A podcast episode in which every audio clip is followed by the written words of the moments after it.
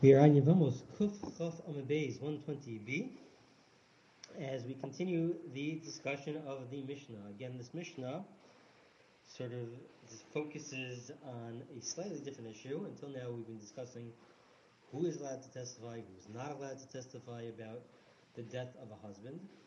And now the focus of the Mishnah is what are they supposed to testify about? What is viewed as valid testimony and what is viewed as invalid testimony? And in the middle of the Mishnah, we'll focus, we'll primarily focus on the next couple lines of the Mishnah. The Mishnah says that you can only testify if you actually saw the person die. You have to actually see the person die.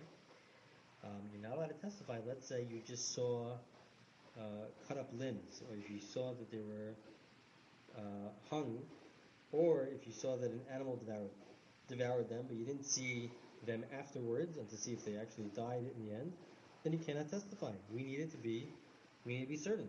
And so therefore you have to testify about the fact that the person actually died. So the Gemara now is going to sort of uh, clarify this and uh, provide some limitations to this, as we will see, uh, to both the case of a body that's cut up as well as to a case that uh, where an animal uh, devoured the person. These are all terrible situations, uh, but it's really true that you can never testify in those cases. What happens if you are you know, almost certain that it's impossible to survive, or you are certain that it's impossible to survive?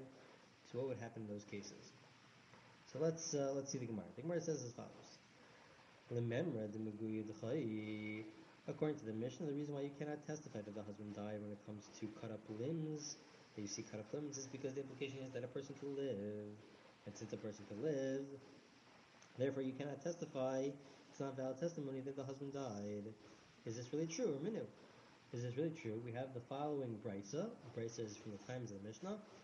Adam ina matama achitete nafsho afilu megoyed afilu goses timui lo matame hamechel lo chai. The brisa says that a person does it does not um, transmit impurity. A dead body transmits impurity. A person does not transmit impurity until they're actually dead. Meaning, even if they have cut up limbs, even if they are what is referred to as a goses, as somebody who's about to die, they still are do not uh, do not transmit impurity. They actually they have to actually die. The implication is, however, that right now they don't transmit impurity, but if the implication is that they won't survive. Right now they're alive, but they won't survive. They'll die fairly uh, fairly quickly, uh, and we're fairly certain about that.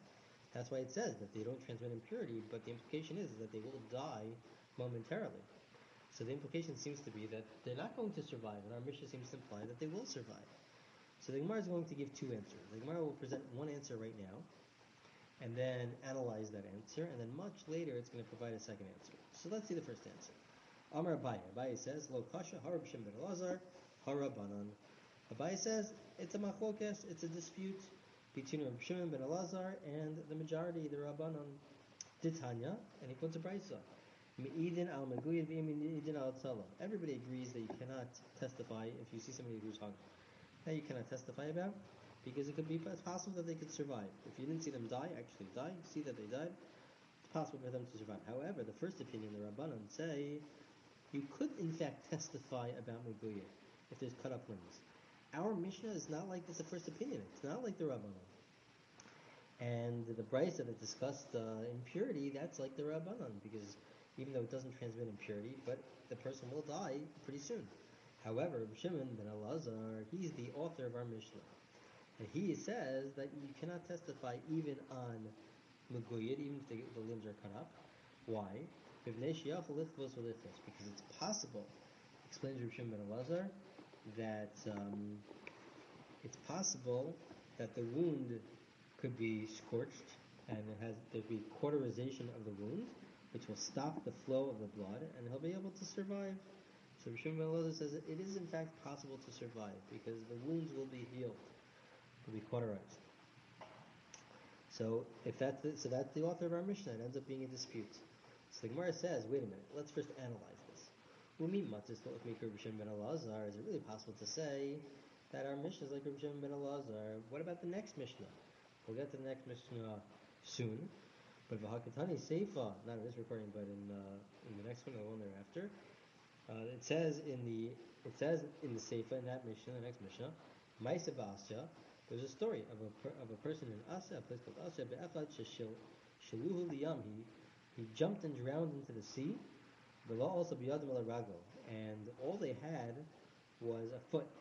They were only able to find his his leg. So what's his status? What exactly is his status?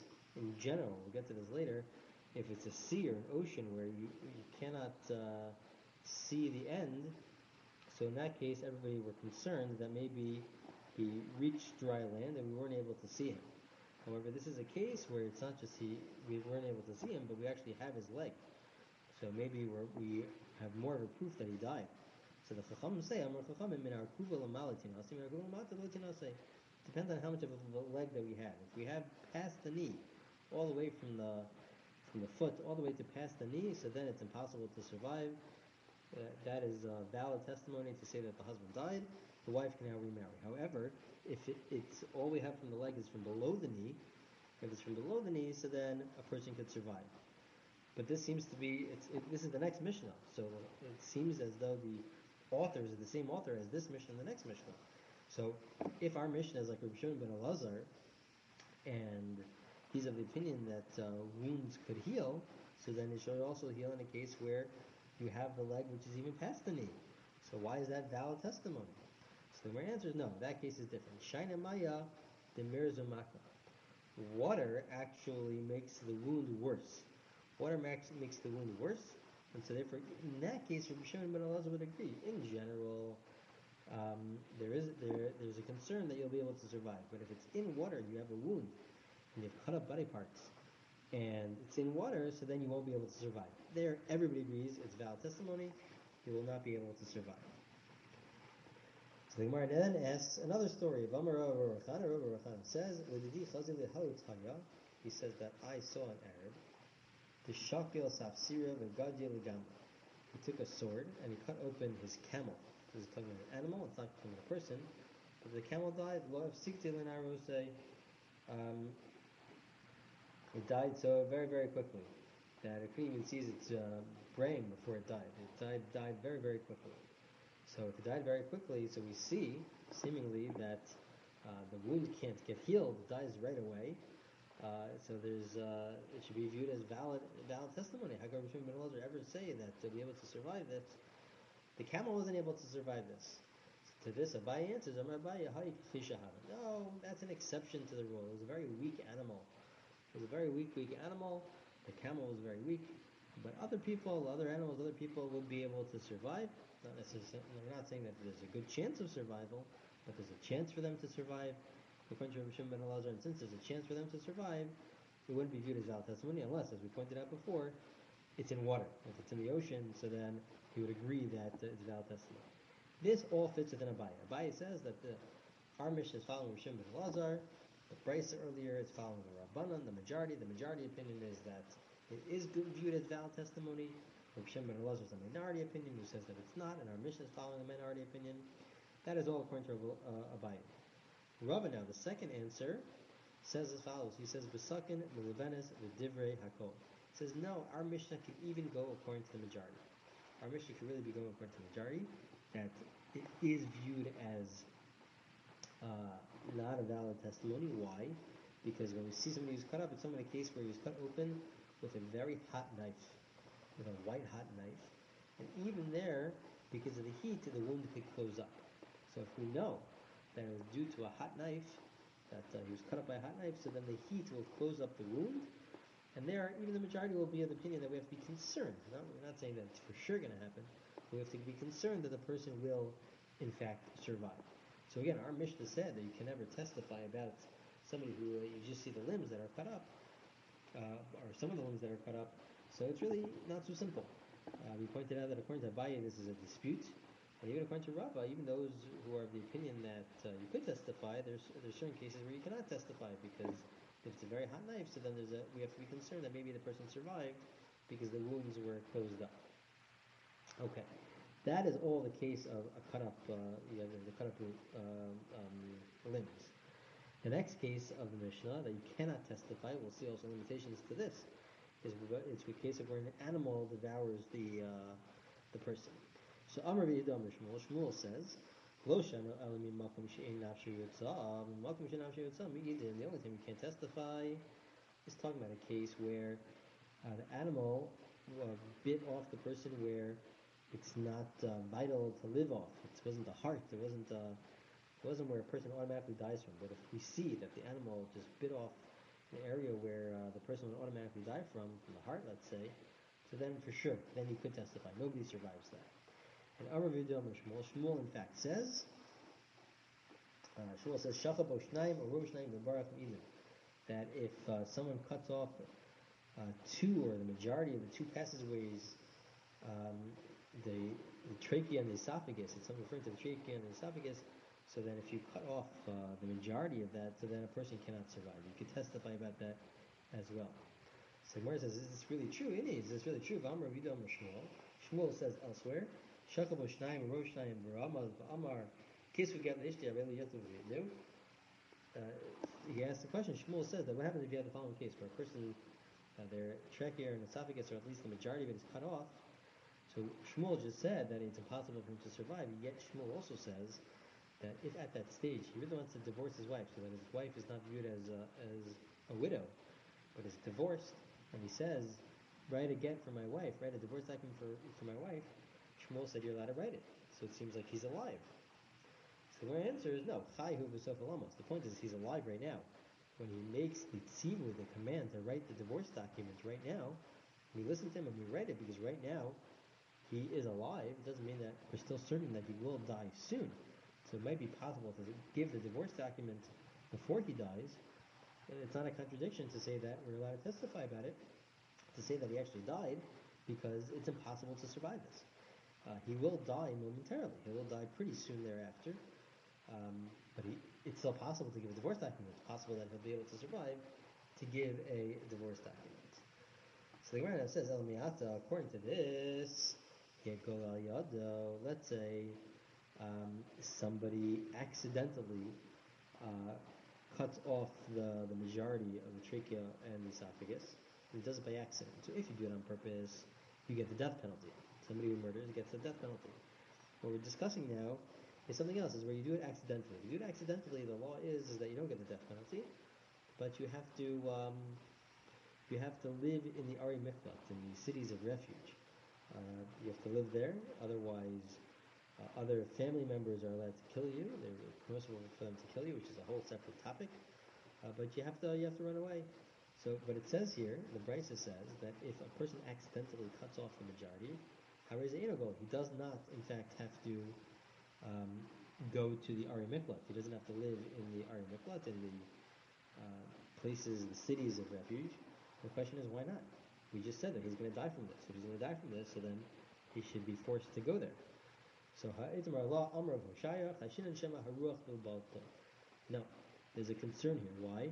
We're concerned that it's not just uh, his cutting that causes the person to die, but it's a combination of factors. It's a combination of the factor that maybe it was the wind. It was, it was two things that are happening together. Him cutting off the esophagus together with the wind um, causing him to die. The wind causing him to have a, a, a, a terrible situation. It aggravates his condition. And that's what's also causing him to, to, to die. So it's a combination of factors. Or inami, and we're going to explain this in a minute, Shema iu keir misasma, or maybe he's hastening his own death, that he's doing certain things to himself that's causing him to die faster. And so just to take a moment of uh, to stop here, the, in these cases, certainly if you do it intentionally, you still get the death penalty, even if he causes himself to die faster, even if it's through the wind that makes the conditions worse. When it comes to intentional murder, you murdered him, and it happens to be that there are other factors that make it go faster, perhaps, but he was going to die anyways. You committed murder, you get the death penalty. There are some, a lot of limitations when it comes to who is deserving to, uh, when they kill accidentally, uh, who is deserving to go to the Arei Miklat, to the cities of refuge, and who doesn't have to go. So when it comes to that, there are various limitations. Uh, included in those limitations are the fact that if there's another factor involved that makes it go faster, so then you are exempt. So this is limited to a case of where it's unintentional. So my binayu, what's the difference between these two different reasons? Asks the Gemara. We're on to Kuf Chaf Aleph and Aleph one twenty-one a.